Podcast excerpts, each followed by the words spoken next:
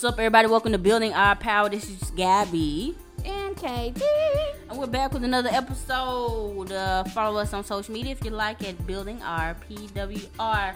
Also, we were guests on the Comrade Classroom podcast. We talked about a lot of great stuff with the family over there, so we will definitely put that link in the description if you'd like to listen to it. KT has some updates. Yeah, so um, today's update, I just want to let you guys know and remind you that yes, we are pairing with 901 Community Fridge to help keep the fridge stocked over here. Um, please, please, please, if you can, donate to the PayPal um, so that you can help us purchase food for the fridge. Uh, it does help the homeless here in our community or the poor who are not able to get on food stamps, the working poor. Um, definitely, we'd like to also add some QR codes to the food that we do send into the fridge, um, which helps us educate our, our current community on resources for them. Um, definitely, our goal is $150, and right now we have only made $15 by selling t shirts on TeePublic.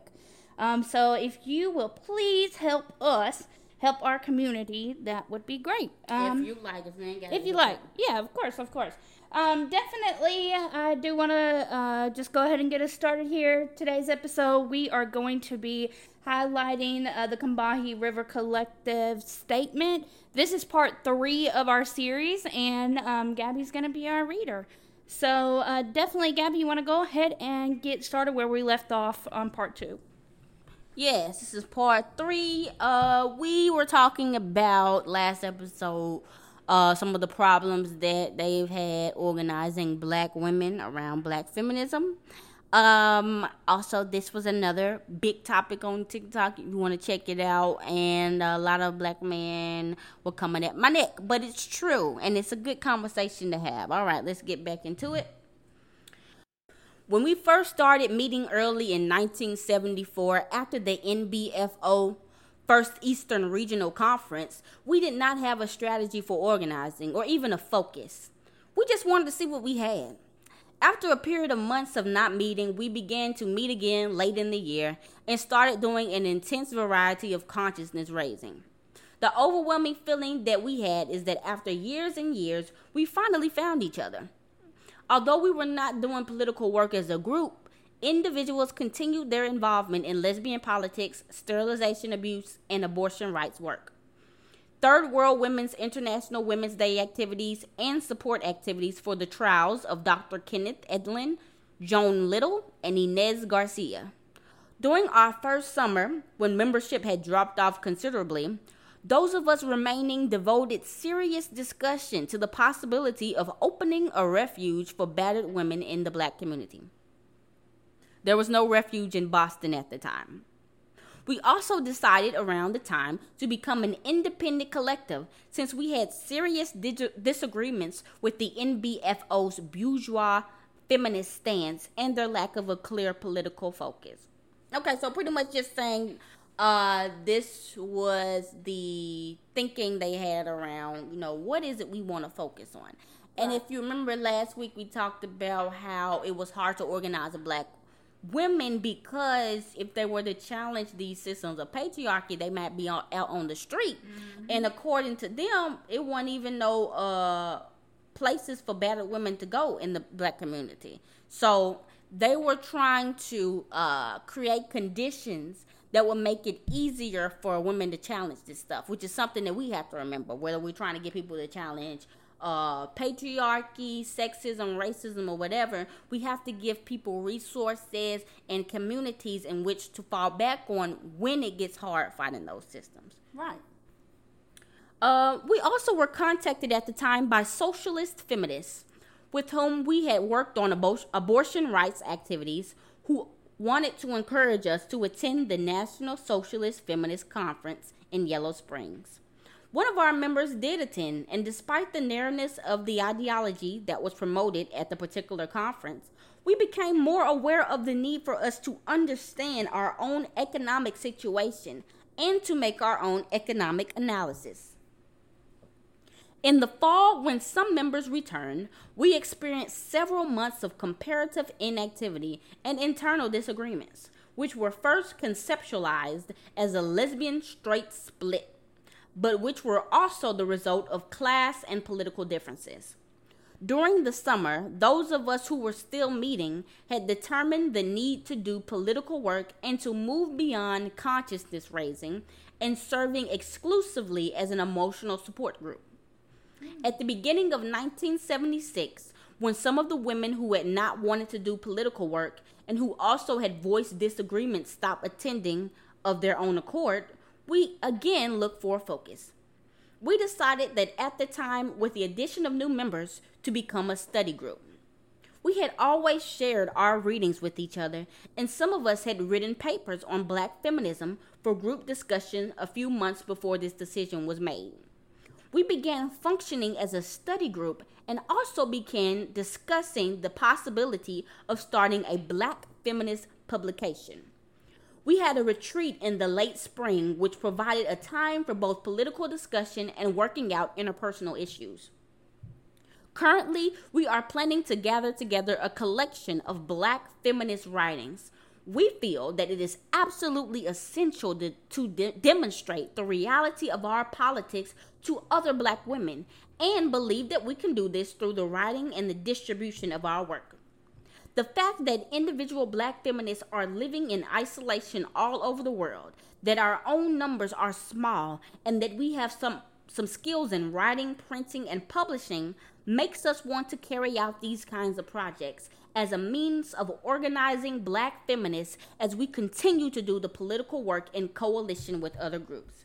Okay, so pretty much that paragraph was talking about some of the trouble they had in the beginning, mm-hmm. which okay, there was a lesbian straight split, which can happen because uh, let me tell you, these heterosexual women, they can sometimes have a conflict of interest. Let's just be real. And then there was a political class uh, strife as well. And they said they went to uh, one of the women went to a socialist uh, meeting. Mm-hmm and they began to see, okay, well, yeah, let's talk about the social stuff that's going on. But a lot of these problems are tied to capitalism as well. Right. And if you have black feminists that are still like bourgeoisie, that still are okay with upholding certain systems, they just want to be girl boss. Then there obviously can be a rift, and there was one when they started saying, "Yeah, we finna be working for the working class black women." Literally. Then it's not sexy no more. Then it's not nothing I can go to Hillary Clinton them to no more. You know what I'm saying? So that's kind of some of the problems they were having, and uh, they eventually were like, "Okay." We got to start doing stuff politically. So they started out doing uh, study groups and publishing black feminist writings. Mm-hmm. Okay. Number four, black feminist issues and projects. During our time together, we have identified and worked on many issues of particular relevance to black women. The inclusiveness of our politics makes us concerned with any situation that impinges upon the lives of women, third world, and working people. We are, of course, particularly committed to working on those struggles in which race, class, and sex are simultaneous, simultaneous factors in oppression. We might, for example, become involved in workplace organizing at a factory that employs third world women, or picket a hospital that is cutting back on already inadequate health care to a third world community, or set up a rape crisis center in the black neighborhood. Organizing around welfare and daycare concerns might also be a focus. The work to be done and the countless issues this work represents merely reflect the pervasiveness of our oppression. Issues and projects that collective members have actually worked on are sterilization abuse, abortion rights, battered women, rape, and healthcare.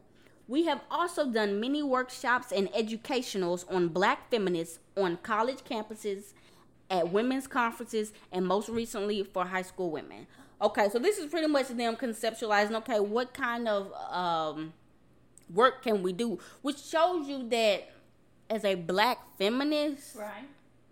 your work is already finna be more complex than what these laymen, little white leftists is talking about. Whoa. You know what that reminds me of? It kind of reminds me of the thought. Uh, you remember when they had that woman's march and all those white women mm-hmm. had those vagina hats on, and it just like it's it's almost like well, it's not almost like it is like they have no understanding of really what's going on, and just like we talk about these white women, really, in in white people in general. Um, the only thing they really want at the end of the day is, is power. Yeah. That's really what it is. and just about. power of the for themselves for to themselves. oppress. Right. Correct. Exactly. Yeah. Um. Yeah. Oh, let's talk about that women's march. What the heck was the women's march? What the heck was the women's march? How did that affect? How did that affect any working class poor woman? It literally did nothing. I'm sorry. How did that affect rape culture? How did that affect uh pay imbalance. How did that affect uh black women and the conditions in which they work in? It didn't. But that's what I'm talking about. See, people say that black feminism is divisive. Whether it's coming from white people, where it's coming from white feminists, where it's coming from black men, whoever. It's divisive, but it's the only thing hitting every point. Yep. It's the only thing making sure the least of these are getting addressed. Because if not, y'all bourgeois, uh, I want power assets. It's gonna be the same old, same old. Yep. Do better. Um, one issue that is of major concern to us that we have begun to publicly address is racism in the white women's movement. As black feminists, we are made constantly and painfully aware of how little effort white women have made to understand and combat their racism, yep. which requires, among other things, that they have a more than superficial comprehension of race, color, and black history and culture. Eliminating racism in the white women's movement is, by definition, work for white women to do but we will continue to speak to and demand accountability on this issue. In the practice of our politics, we do not believe that the end always justifies the means. Many reactionary and destructive acts have been done in the name of achieving quote unquote correct political goals. As feminists, we do not want to mess over people in the name of politics. We believe in collective process and a non hierarchical distribution of power within our own group and in our vision of a revolutionary society. We are committed to a continual examination of our politics as they develop through criticism and self criticism as an essential aspect of our practice. In her introduction to Sisterhood is Powerful, Robin Morgan writes, I have the I haven't the faintest notion what possible revolutionary role white heterosexual men could fulfill since they are the very embodiment of reactionary vested interest power. Exactly. Let's talk about it. Let's go up back to the beginning where they said that white women's movement mm-hmm. are racist from the jump. Here's my question. Even for the quote unquote intersectional feminists, these white women now they want to be intersectional feminists. How does that play in your daily life and not just on social media? Yep. KT. What you mean? How are you living as an intersectional feminist in your daily life? How can a white feminist live intersectionally, whatever the heck that means? In their daily life. Because to, to me, it feels like a lot of capping. It feels like a lot of look at me. It feels like a lot of I'll prop up some people. I'll repost some stories. But then if you go to their house, if you look at where they live, if you look at where they go to church, if you look at their friends, if you look at who they hang around, it might be one or two black people.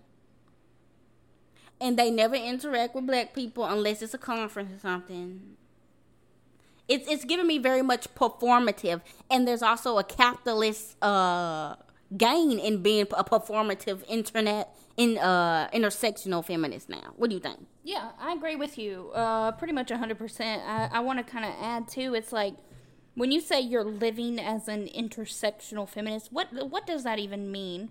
Like you can't live as intersectional feminist unless yeah. you have those intersections. Uh, the only intersections that you know uh, sh- white women are gonna have is being a woman. If they're cisgendered, cis heterosexual, the only time, the only intersections that they are currently living within is just a woman.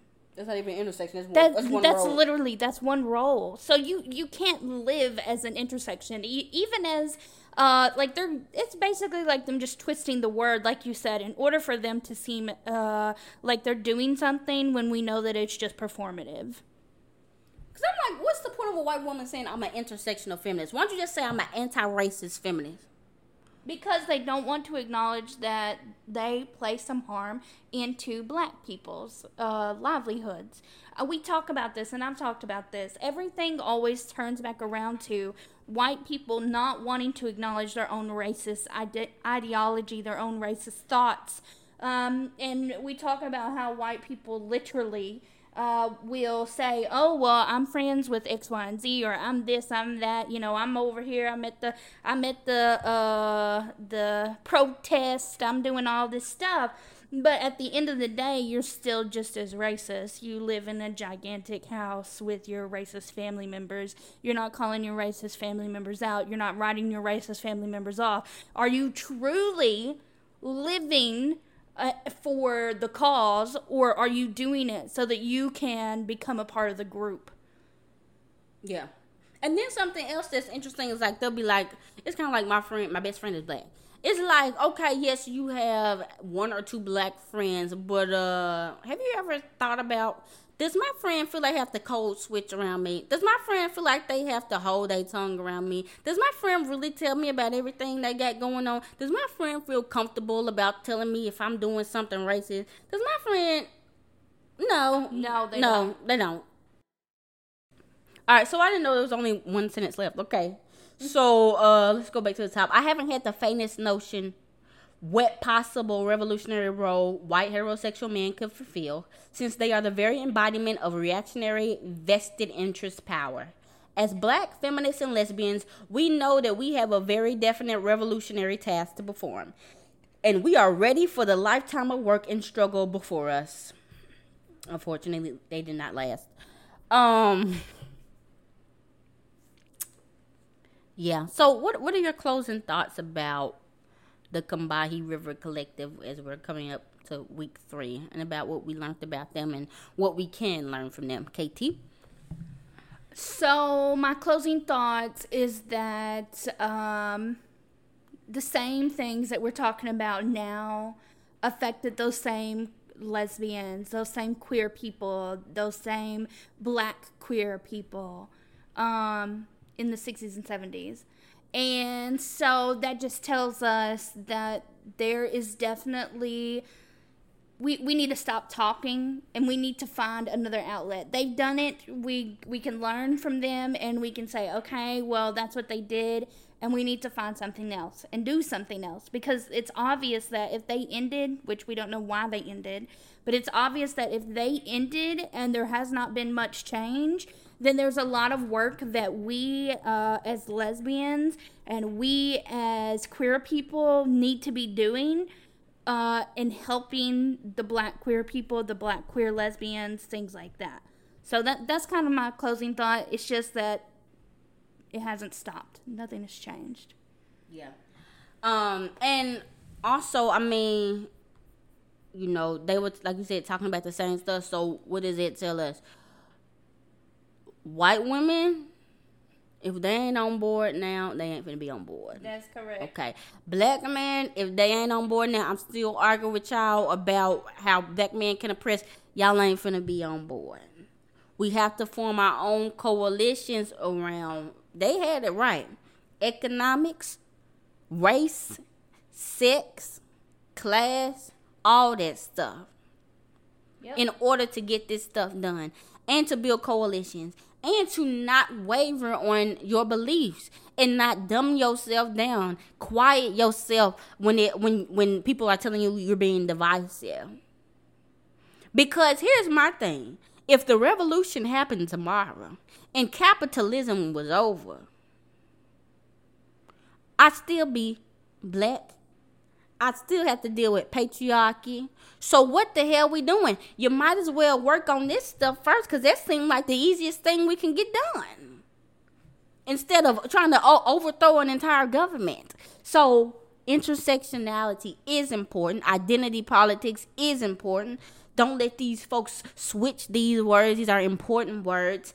And I definitely um, encourage you to, of course, read the statement. And I hope this encourages you to get more into black feminist texts. Definitely, it has encouraged us. I got some books up on the line I want us to read too. Um, and yeah, so uh, KT, do you have any more remarks? KT is trying to make me finish up real fast. I wonder why. Um, thank you guys so much for listening. This has been Gabby. And uh, this has been Building Our Power. Hit us up at Building Our PWR. Hit KT up at KT Does Art. Hit me up at Gab Beats Music. And we're out.